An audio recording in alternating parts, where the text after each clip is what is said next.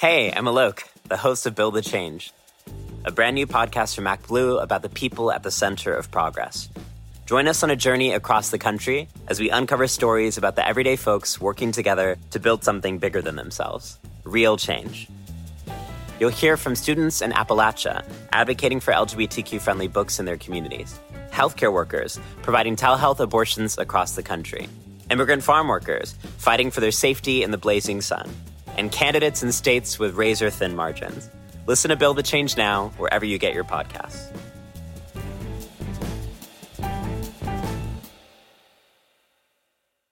Life is full of awesome what ifs, and some not so much, like unexpected medical costs. That's why United Healthcare provides Health Protector Guard fixed indemnity insurance plans to supplement your primary plan and help manage out of pocket costs. Learn more at uh1.com.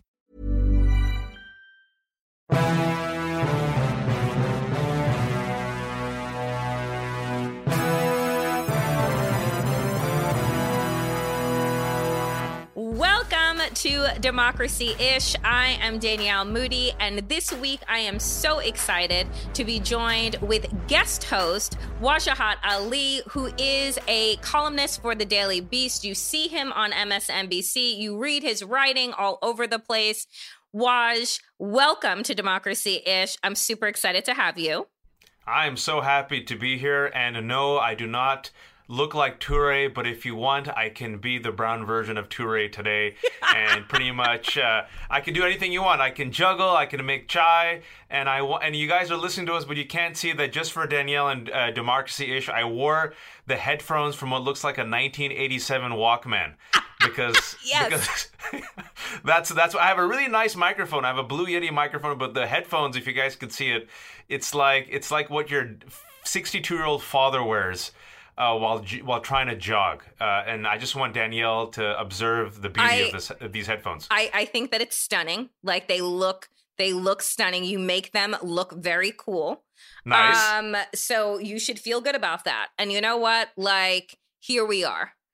Um, so Waj, look, you are one of the most prolific tweeters, and you know, this show is democracy-ish because our democracy is kind of ishy at the moment, right? Particularly Ashy and Ishy, yes. ashy and ishy. Like it needs moisture, probably some coconut water, and probably like a lot of rest. I don't know if your mom was your mom one of the, those moms like my mom's and like my grandmother that they'd see a dry spot and they'd like use their spit and just ah!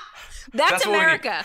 yeah we need like all our aunties and mothers especially women of color to just like just just put some of the their their little magic spit uh, to to make it less ishy and less ashy less ishy and less ashy and wipe away the white supremacy that is strangling this country um, to its death. I want to talk with you because First of all, your writing is just fantastic. So, folks, if you haven't been reading Waj at the Daily Beast, like you absolutely have, uh, have to. And he has a book coming out uh, in 2022. Uh, Go back to where you came from, which I am thrilled, thrilled for you um, in that. So, congratulations. thank you thank you so much it's very kind of you Let's talk about what's being taught in all K through 12 schools. Oh, that's right. Critical race theory isn't being taught in all K through 12 schools. White hysteria is. Um, you know, the Virginia election, the governor's race, put into perspective for me just how crazy white people have become. And maybe I shouldn't say have become, but this white lash, this, you know, in 2016, the media wanted to tell us it was economic anxiety for the reasons that they were acting the way that they do and the reasons why they decided to back Donald Trump.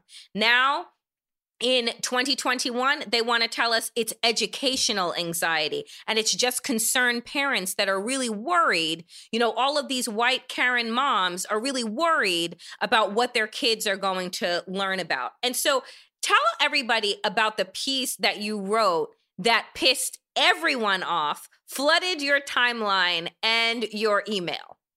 Yeah, so the, the, the piece I wrote was uh, about these Virginia Karens. Uh, 57% of white women went for Glenn Youngkin, and Glenn Youngkin's only message, a successful message, was parents' choice. And what does that mean? That parents should have a right to to to uh, to have their fingerprints on what teachers are teaching. And specifically did you know that these teachers are teaching CRT and teaching your children to hate white people and making your son into a transgender activist who's going to wear a dress and snort cocaine off of a stripper's belly and, and, and become a godless socialist? And did you know that? Now I'm a Virginia parent, and I can tell you with two kids, ages five and seven, in the Virginia elementary school, that CRT is not taught in elementary schools. I took my only CRT class as an elective as a second year law student because it is taught in colleges and graduate studies. But in the summer, uh, Danielle, I wrote a piece predicting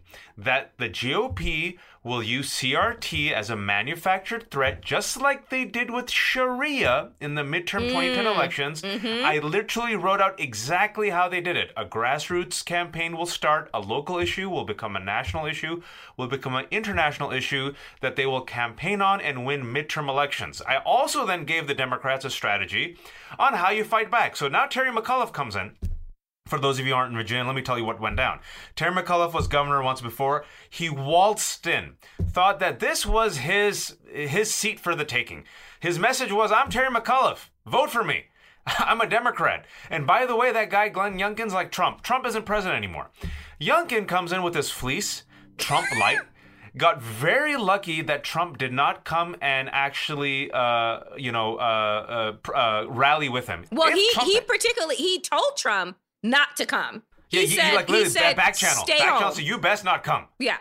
Uh, and uh, I'll tell you guys all this also. If Trump had come, he would have lost by two points. Now, what Youngkin did is he used the old Southern strategy racist dog whistle that has been used by Republicans since the 50s and 60s. And instead of busing, instead of welfare queen, instead of Sharia, instead of the birther conspiracy, instead of the caravan that's invading, he went with CRT, which Christopher Rufo, a right wing activist, openly admitted was manufactured as a catch all for all the racial anxieties that will work with their base, a majority of white women, and enough suburban voters of color to convince them that, oh my God, their children are being taught to hate themselves. And lo and behold, two weeks leading up to the election, education, which was not in the top concern of parents, all of a sudden became the leading concern of all these parents, and they tried to, you know, freak out about Toni Morrison's beloved, right? You had the whole ad. So, what it was was a facially neutral racist dog whistle mm-hmm. that Republicans have been doing since the 80s. Lee Atwater, Republican strategist in 1980, openly said, you can go Google this, guys, on Democracy Ish, we're not lying to you, that you can no longer say the N word. Back in the day, you could say, and he literally said the N word, N word, N word, N word. We can't say that anymore. So we need a coded language. We need to say stuff like uh, states' rights, busing, yep. and you make it so obscure, but on the back end, it's all racially motivated. And now 57%, and this is what people got pissed off at me for, Daniel. The hate mail that I got is so exquisite. Uh, it's just mwah, beautiful. They got mad at me for simply sharing the reality that since 1952, a majority of white women have voted for Republican presidents, and that a majority of white women went for Trump in 2016, and yep. even more white women went for Trump in 2020. In 2020. And 57% of white women went for Glenn Youngkin, who has zero policy proposals except banning CRT. And I'm assuming, like Texas now, wants to ban books predominantly by black and brown authors. I asked why. I gave an answer, which is because they are the handmaidens of white supremacy who have aggressively fought against desegregation because they have made the calculation that white supremacy benefits them and their families and their white husbands and sons and daughters. And just because of that, apparently you and I are, are racist. People of color are racist because we call it racism. Thank you for coming to my TED Talk. I mean, it what it's it it's the absurdity of it for me. You know, because when you post about, you know, these people coming for you and what they're saying, right? And it's just like these are facts and i and i understand that we exist in a factless society right? Where where we're the crazy ones for wanting to bring in statistics and numbers.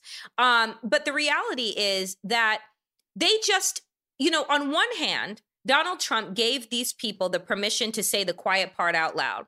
Right. Atwater told them in 1980 he said you know we can't do this right? We can't we can't say this word, but we can say all of these words, right? As if he was giving his own racist ass TED talk. You can use all these words.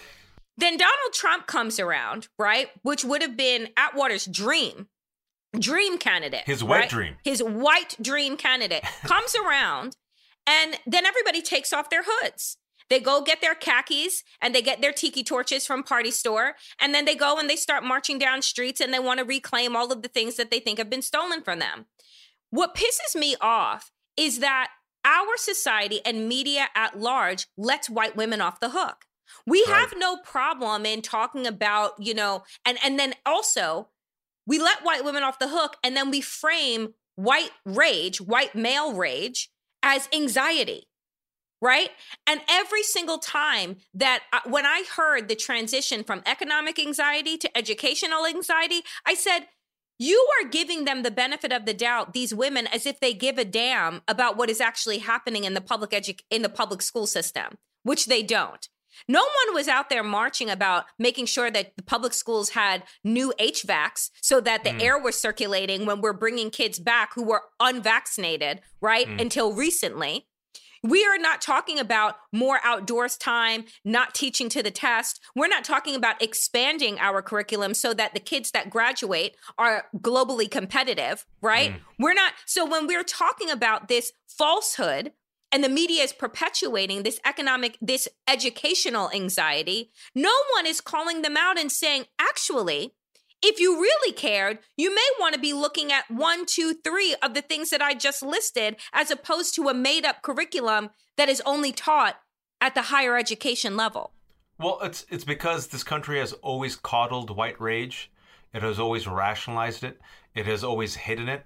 It has always given it euphemisms like economic anxiety. You remember in 2016 when so many writers and commentators of color, all of us, said it is not economic anxiety. The primary motivator is about identity and racial and cultural anxiety. They thought we were crazy. This economic anxiety argument, I mean, it's like it's like Mike Myers or like Jason Voorhees. It just wouldn't die, and it finally died. I think maybe six months ago, maybe, and it got replaced, like you said, real quick with educational anxiety because every single sober study that was done on Trump voters when they actually interviewed them, they said we fear we fear we're being replaced. It's it's uh, the the main reason we went for Trump was cultural and racial anxiety, right? And so you know who else also has anxiety? Virginia black and brown parents. I have anxiety over books being banned.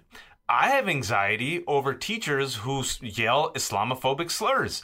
I have anxiety over black and brown kids who feel unsafe going to school. I have anxiety, I'm sure black parents have anxiety about their sons and daughters being shot and killed by police officers. I'm sure that Latino parents have anxiety also that their kids get hit with slurs. We have a lot of anxiety, and just to your point, this week where we're talking about the average American parent, the suburban parent, Yep. who has been interviewed? White women. Yep. Who is the average? Like, this is the euphemism. They are electable, the mainstream, heartland, Rust Belt, average, American. Not a single black parent has been interviewed. Latino parents haven't been interviewed. Asian American parents haven't been interviewed. We're average parents. We're American. We're in the South or the Midwest or the heartland. We have anxiety. And to this day, it's 2021. Uh, we're recording this in November. I have yet to see, Danielle, an article commissioned by a major paper asking Trump voters Have you reached out to all the voters of color in the Rust Belt, gone to their diners, drank their coffee, and asked them why they have so much anxiety that 81 million people voted for Biden? Have you seen that article yet? I haven't seen it yet. No, no. I I do consistently see you know articles about how we're supposed to be empathetic, how you and I as people of color are supposed to be empathetic to how quickly things are changing for white people and they just can't get a hold of it right? They it's not it's not their fault. And so you know they're just worried.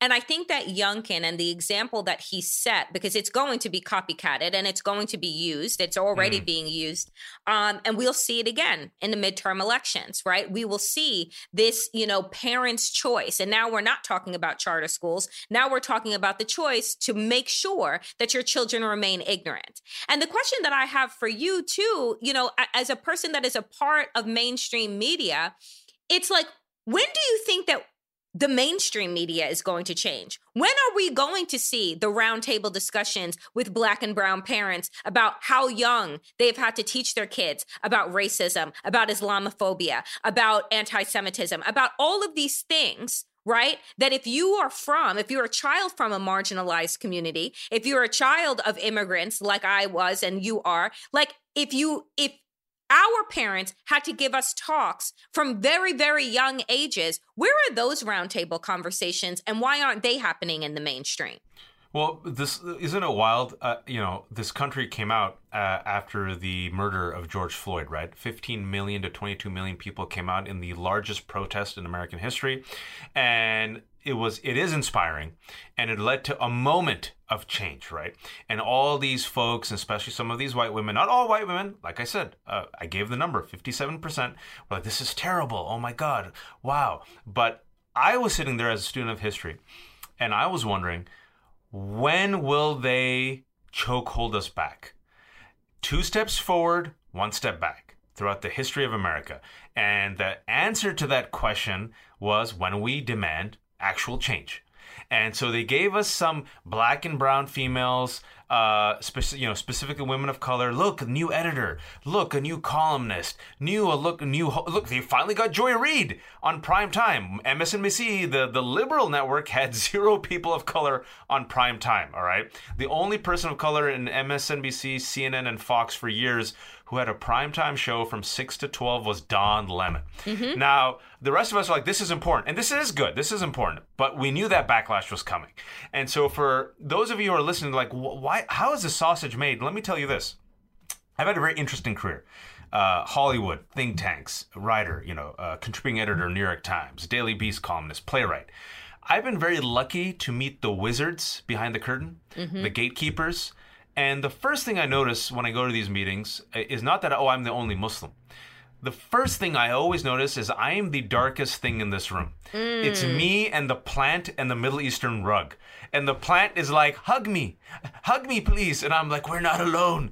And, and so it's not like these folks are evil. They're not bad. They, they're well intentioned. But if your environment is an environment of whiteness, and you have nobody who looks like me or Danielle, no no pushback, no perspective, no insight into these communities, and these are the folks who create the headlines, who create the news, who report the news, right? You are missing out on America. You have a blind spot that you refuse to acknowledge. And they're so fickle and weak that when we call them out, they get super defensive. So, to answer your question, that explains why so many people in the past week have interviewed repeatedly white women as a synonym for average white American, who then, when they ask them why they are worried, they literally tell you cultural anxiety and racist anxiety. They're literally admitting it. And they still are unable to call it out because if you call it out, you have to acknowledge it and you have to acknowledge your role in perpetuating yep. it. So it's much better to blame these darkies, these these woke blacks and browns, and you see stupid centrist Democrats who aren't centrists literally now weaponizing the right wing's language against their own team. Like how stupid do you have to be that you are using woke and cancel culture against progressives, code word people of color? It, like it's wild to me. Whiteness is wild. It really is. And it's so disturbing. And I think that what troubles me the most is that I'm tired of talking about it. Right? Like, I don't, like, I don't want to be in consistent conversation with other BIPOC people about whiteness. I want white people to have conversations about whiteness and how they have benefited from it and where they see flaws right? Where they see that things have broken down. You know, I have, I am a person, ye of little faith, right where I, I, I look at all the wrongs I, i've been interviewing you know historians and and authors like yourself and other journalists and you know activists and i'm just like how do you keep moving forward mm. right because like this shit is just overwhelming because in every direction that you look you're right and i would argue we don't just take two we take maybe a step forward and then five steps back every mm. time that mm. something good happens every time you know we had we say to ourselves oh my god we have barack obama wonderful, amazing. And then it's like, nah, that was too good. So we're going to give you the worst white man in America. But are you surprised? But that's it. Exactly. It's a great example. We got eight years of Barack Obama inheriting the trash legacy of George W. Bush, whom they've already whitewashed as this eccentric old man who paints. The best thing that ever happened to Bush was Donald Trump. Because if Donald Trump never came around, Bush and Cheney would have been, you know, Resident Hall Evil. of Famers. Yeah. yeah Hall of Famer villains. I mean, because we're old enough to remember the disaster, the utter disaster of that eight year uh, administration. And things got so bad in America that Americans are like, we're going to elect a black man whom we think is Muslim. And then as soon as that black man got elected, they're like, holy shit, we elected a black family to the White House. A black man is now president. A black man is the most powerful man in the world. And this country had a collective white lash. And like you said, they elected the most racist, xenophobic man, which is a beautiful microcosm of America's relationship with racial progress. It's like it's exquisite. You can't even get better than that. So what did America do after Barack Obama? We elected Donald Trump. What did he run on? A Muslim ban. And he called Mexicans rapists and criminals. And he openly did racist dog whistles and all the data shows the more racist he was, the base ate it up. And now we have a radicalized death cult that is fighting for whiteness because I believe we're witnessing the death rattle of white supremacy which has become a death march.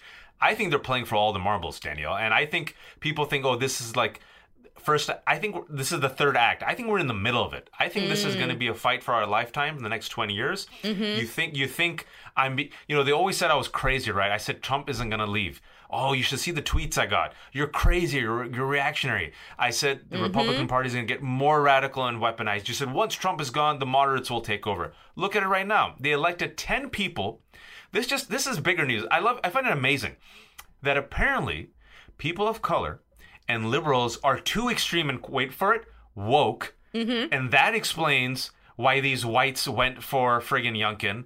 But no one's mentioning that 10 Republicans who were at the violent insurrection got elected to office. From The New Yorker staff writer Vinson Cunningham, a keenly observed novel of a young black man searching for his place in the world amidst a moment of historic change.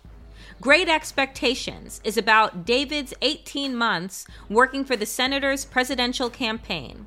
Along the way, David meets a myriad of people who raise a set of questions questions of history, art, race, religion, and fatherhood that forced David to look at his own life anew and come to terms with his identity as a young black man and father in America.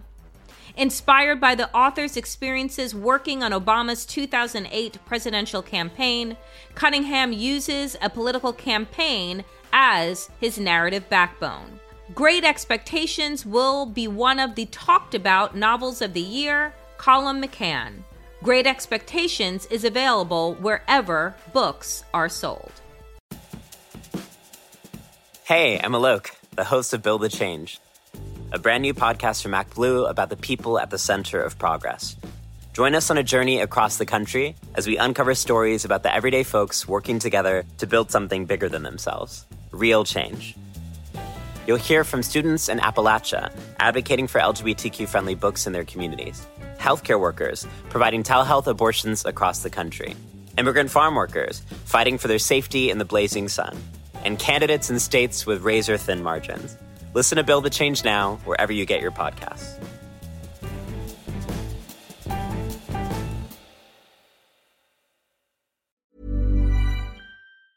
This show is part of the Pro Democracy Podcast Coalition. The midterms are coming, and it's more important than ever that we protect and fix our elections. We all know that our government is broken. Politicians spend more time working for themselves, their big donors, and their political party instead of for us. We as Americans have had enough of the corruption, partisan bickering, and gridlock. Look, I get that all the nonsense makes you want to tune out, but I'm here to tell you there's reason for hope. Our political system is broken now, but we can fix it. That's why we've partnered with Represent Us a nonpartisan grassroots organization that has helped notch more than 160 victories to improve our elections and give power back to the voters where it belongs. Right now until November, there are many, many ways you can get involved. Represent Us is working in cities and states to pass good government policies like ranked choice voting, and they're also recruiting folks to help staff the polls. Let's protect our elections now and for generations to come. Visit represent.us slash pod to learn more. That's represent.us slash pod. I didn't even know that. I did Ten. not even know that. Yeah, you didn't. That that that to me like you guys are James. They bring up James Carville's you know corpse from 1992, and he comes on TV and lectures the Democrats this week and says you guys have gone too woke. That's why Terry McAuliffe lost. Terry McAuliffe is the whitest man on earth, a moderate, a, a friggin' staple from and I'm like, Clinton, and he had wealthy. no, he had no goddamn campaign. Terry Yeah. McAuliffe lost because of Terry McAuliffe. Yeah, but he didn't run on the quote unquote woke campaign, whatever that means. He didn't say defund the police. He wasn't on the Green New Deal. And you are now blaming the rest of us, right? This is what Democrats, and some Democrats get upset at me for saying this. You cannot tokenize your base. Your base is the following 85 to 90% black voters, 70% Asian American, 65 to 70% Latino, 40 to 45% max white. You're never going to get the majority of white Nope. people. So it's a diverse coalition who always delivers for you, led by black folks and people of color. And if you don't deliver for them, and if you don't give them a message, and you, you instead keep chasing Karen, which is exactly what these centrists and Carville and Democratic strategists who are highly paid but wrong keep saying, you avoid the discussion that is on the table that the Republicans are weaponizing, which they have since 60s. And that discussion is around, wait for it, race the culture war.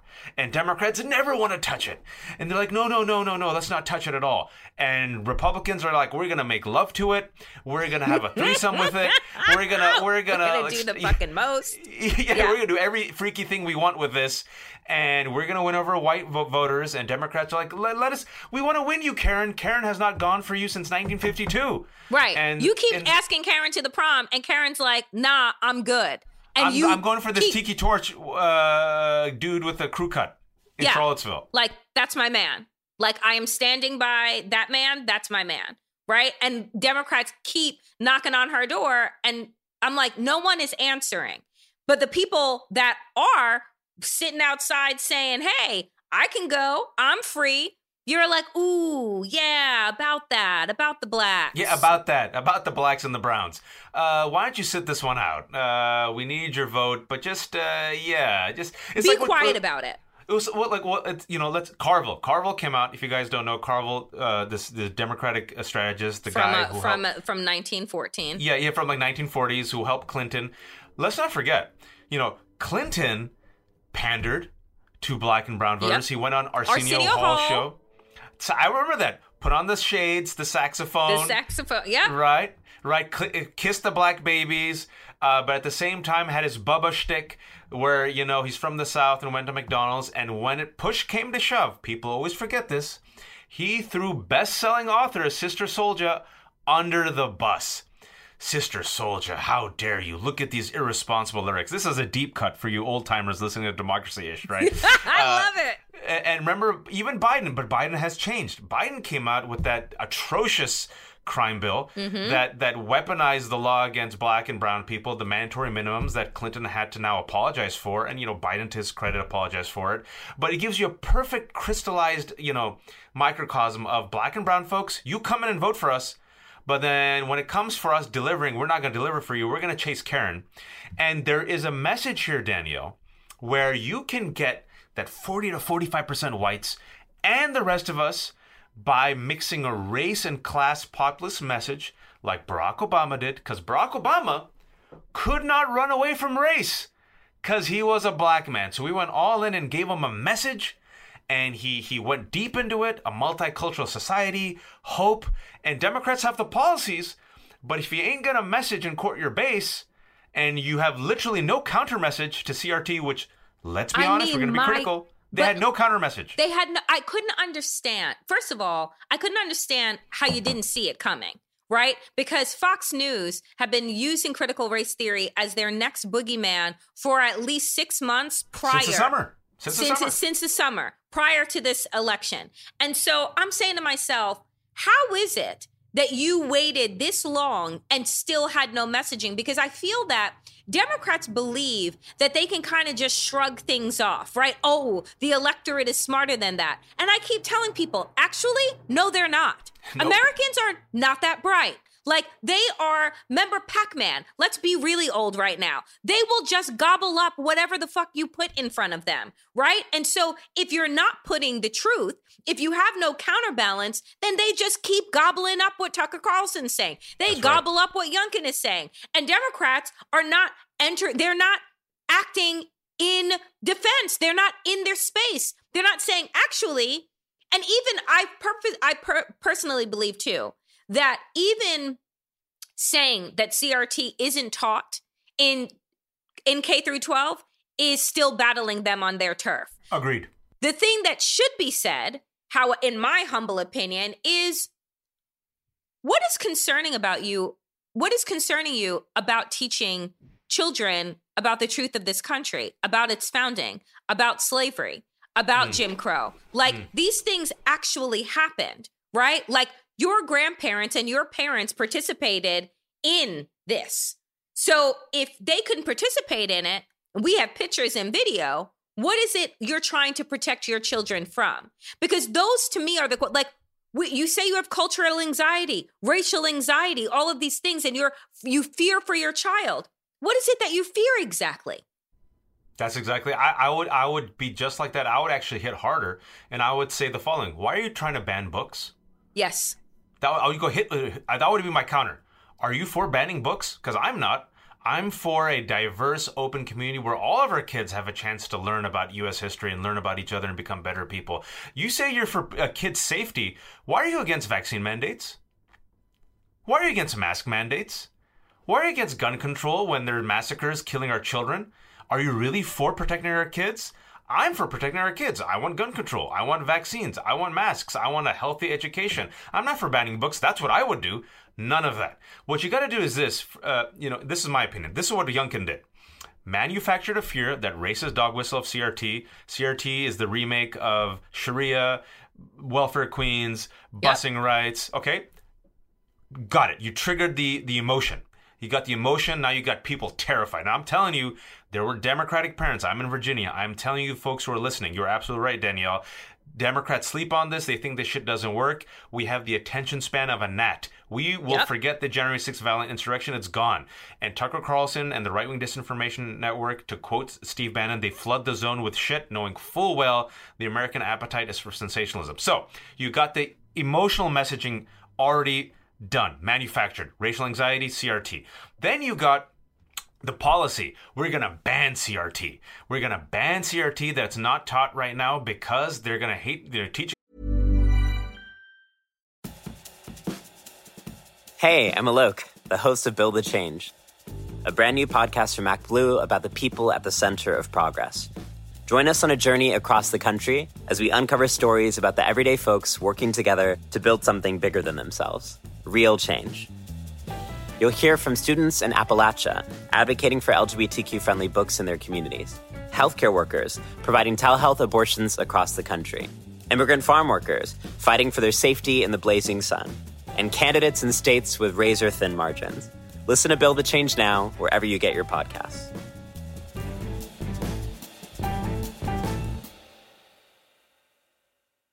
Hi, I'm Daniel, founder of Pretty Litter. Cats and cat owners deserve better than any old fashioned litter. That's why I teamed up with scientists and veterinarians to create Pretty Litter. Its innovative crystal formula has superior odor control and weighs up to 80% less than clay litter. Pretty Litter even monitors health by changing colors to help detect early signs of potential illness. It's the world's smartest kitty litter.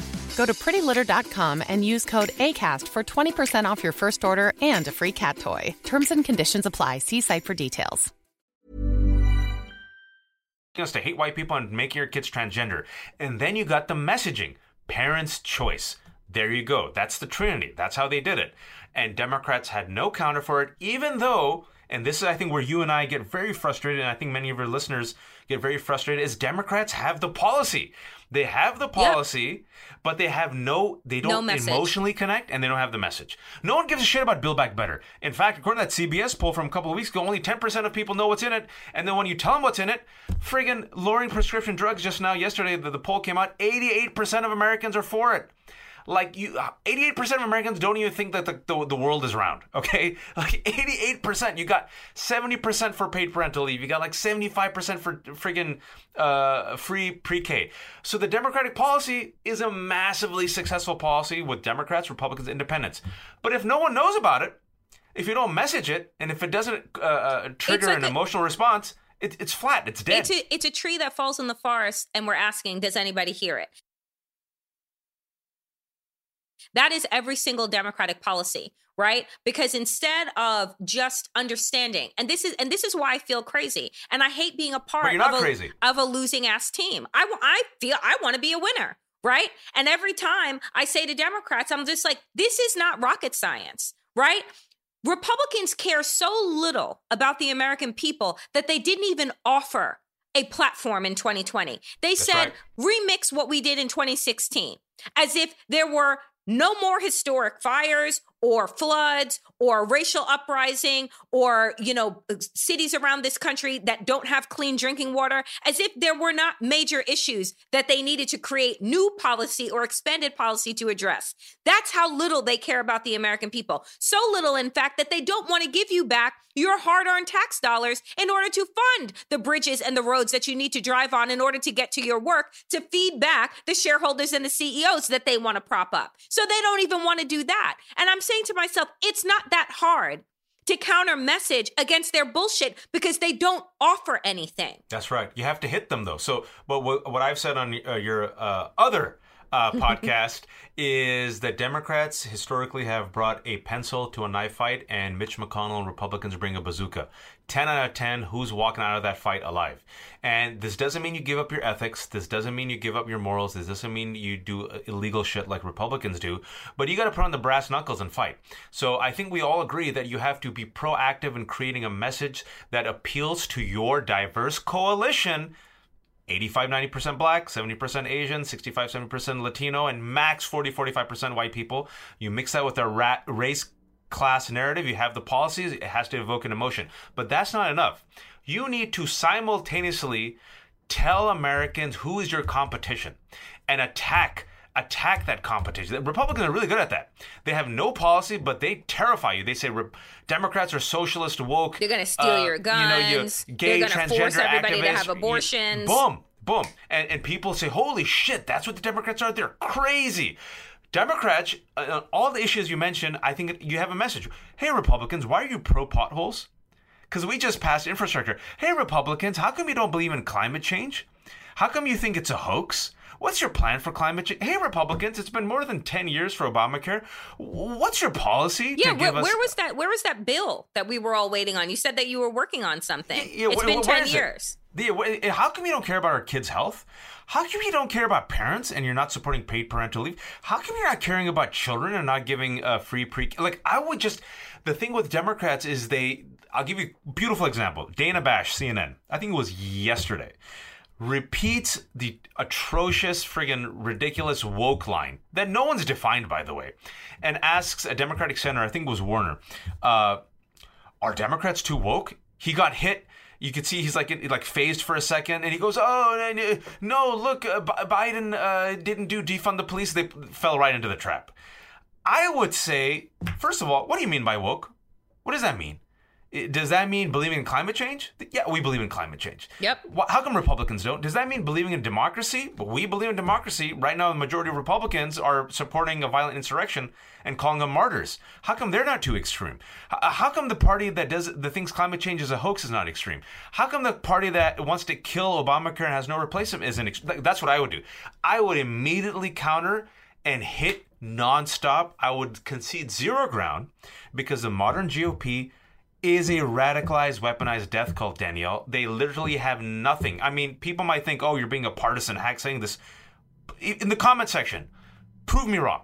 Prove me wrong when I say the the modern Republican Party is a radicalized, weaponized death cult. Show me the policies. I, I just, I, I mean, and and the fact is, when you bring up the Dana Bash, you know, example, which pisses me off, is because that as journalists, right? They don't ask those questions to Republicans, right? They don't say to them, you know, why? Like we just had a season, a fire season, right? That burned near millions, millions of acres, killed millions of animals, burned up people's homes, that is going to cost billions of dollars that we don't have.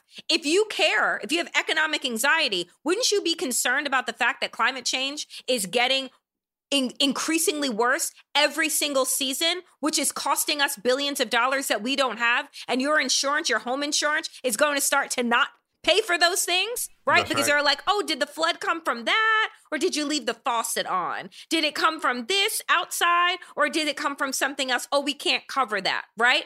And so it's just like, it's, it's intellectually dishonest what the media does with Republicans right? Because there is an opportunity to do all of the things that you said without seeming like you're partisan.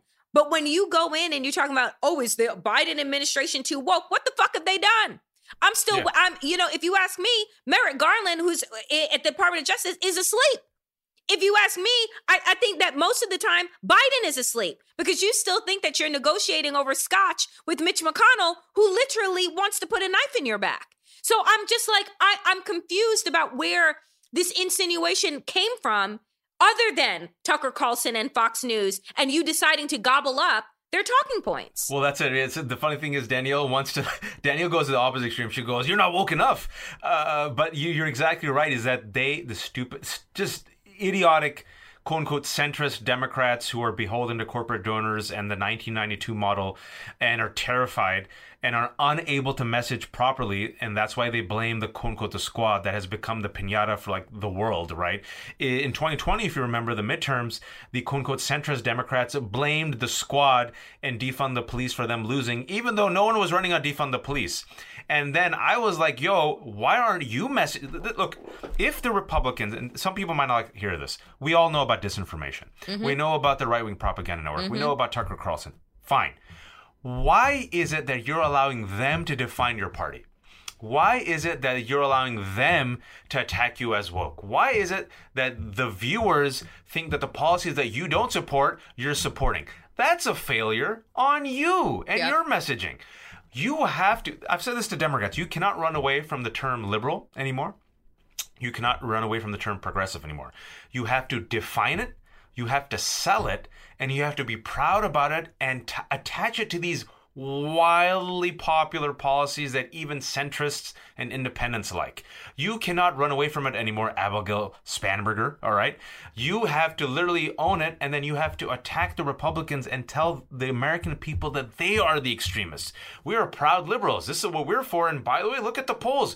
We represent most of America. And by the way, look at moderate Joe Biden who got 81 million votes. We are the mainstream. But if you sit there on the back foot and allow them to weaponize words like woke and cancel culture, and then like idiots use those words against your fellow Democrats, who's going to win, Danielle?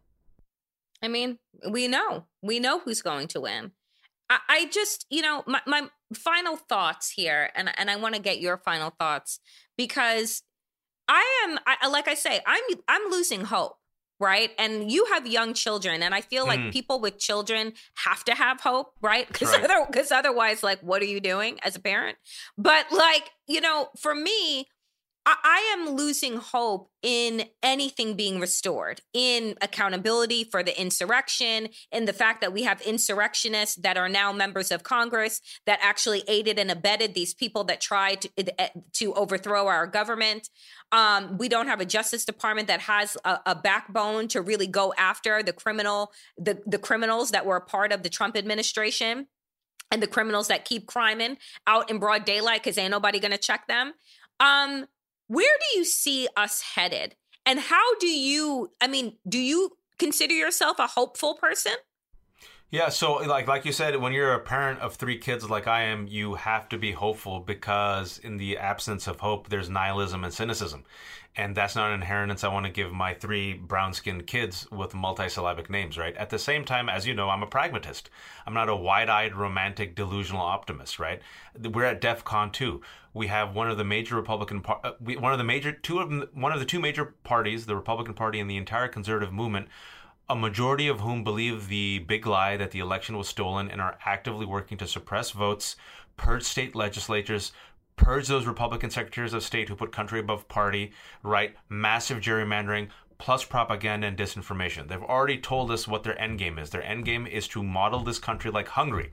If you don't know what Hungary is, Viktor Orban's Hungary is no longer a democracy according to the mm-hmm. democracy scale. He was a small L liberal who then used nationalist policies to get power purged uh, the judiciary, purged uh, universities, purged the media, and him and his rich friends are now a type of oligarchy who basically uh, fuel the base by giving them enough social policies, but also a whole bunch of xenophobia and romantic white nationalist conspiracy theories. And Tucker Carlson of Fox News spent a week doing his show live from Hungary. That alone should be like six months worth of controversy. So that's what we're up against a radicalized, weaponized death cult that will bring down all of democracy for power. They're going to bring it all down, and they'll even act. They'll even self-immolate if they have to, but they won't give us power. I'll give, I'll give an analogy, and then I'll answer this question about hope. You'll be like, "What the f, watch? How do you still have hope after this?"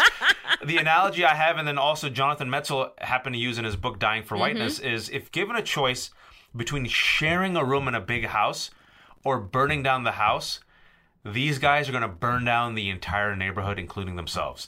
And I think uh, the book that Heather McGhee's book mentioned this that when it was desegregation, instead of sharing the community pool with black and brown kids, they decided to do what, Daniel? Drain the pool. Drain the entire pool. That's yep. what we're up against. So, how do I have hope? It's because there are a majority of us. This is nothing new. This is the ongoing story of America. I refuse to give up. I refuse to go down without a fight. I see the 15 to 20 million people who came out for George Floyd.